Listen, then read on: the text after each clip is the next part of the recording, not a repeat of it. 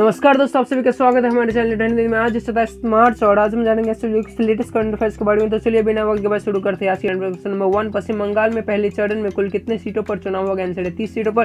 Question number 2, चुनाव आयोग ने यहाँ केंद्रीय बल की लगभग कितनी कंपनियों को तैनात किया? आंसर 184।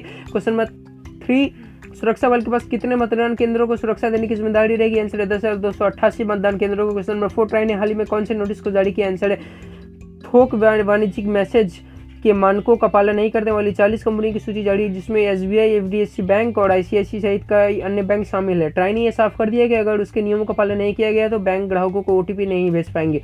क्वेश्चन नंबर 5, ट्राई ने अपने नियमों को मानने का लास्ट डेट कब दिया? आंसर 31 मार्च 2021 को। क्वेश्चन नंबर 6, भारत और इंग्लैंड के दूसरे ओडिया में किसने जीता था मैच? आंसर इंग्लैंड ने। क्वेश्चन नंबर 7, इंग्लैंड ने कितने विकेट से मैच को अपने नाम किया? आंसर 6 विकेट से। क्वेश्चन नंबर 8, हाल ही में बॉलीवुड के किस अभिनेता को कोरोना पॉजिटिव हुआ? आंसर है अभिनेता आमिर खान और परेश रावल को। Question number 9, national Naugarh day कब मनाया जाता है? आंसर है मार्च 26 को। क्वेश्चन नंबर 10, नरेंद्र मोदी हिंदुस्तान के कितने पीएम है? आंसर है 15वें। क्वेश्चन नंबर 11, इंडिया का अपना पहला वीडियो शेयरिंग प्लेटफॉर्म कौन सा है? आंसर है ओटीयो प्ले।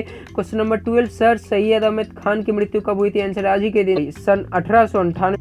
क्वेश्चन नंबर 13, इंडिया का सबसे रेस क्रिकेटर कौन है? आंसर है आर्यमान बिर्ला। क्वेश्चन नंबर 14, आर्यमान बिर्ला किसके सुपुत्र है? आंसर है कुमार मंगलम बिरला की। क्वेश्चन नंबर 15, कुमार मंगलम बिरला की कुल संपत्ति कितने की? आंसर है 70 करोड़ की। क्वेश्चन नंबर 16, एफआईआर का फुल फॉर्म क्या? आंसर है first information report. Question number 17, NCR का फुल फॉर्म क्या? आंसर है non cognizable report. Question number 18, FIR कब दर्ज किया जाता है? आंसर है जो क्राइम जानबूझकर किया गया हो, सिर्फ उसमें ही एफआईआर दर्ज किया जाता है। क्वेश्चन नंबर 19, एनसीआर कब दर्ज किया जाता है? आंसर है जो क्राइम अनजाने में हुई हो, सिर्फ उसमें एनसीआर दर्ज किया जाता है। क्वेश्चन नंबर 20, गलत एफआईआर दर्ज करने पर क्या सजा होती है? आंसर है गलत एफआईआर दर्ज करने पर करीब 2 साल की जेल की सजा होती है।